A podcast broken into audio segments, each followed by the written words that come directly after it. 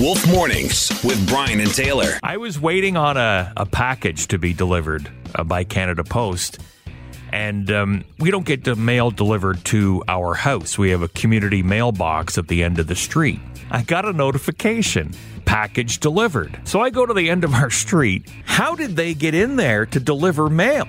Because the snowbanks were high.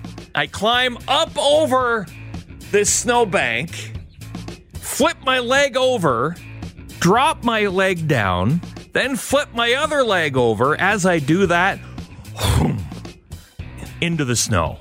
Fall over, down and out.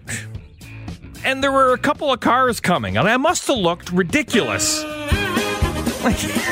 So I get up out of the snowbank. Down I go again. Down I go again. Finally, I get up, covered in snow Open the mailbox at the community mailbox. Nothing's there. It's empty. So now I got to traipse back through the snow. Wading through, covered in snow, up over the snowbank. Get back home.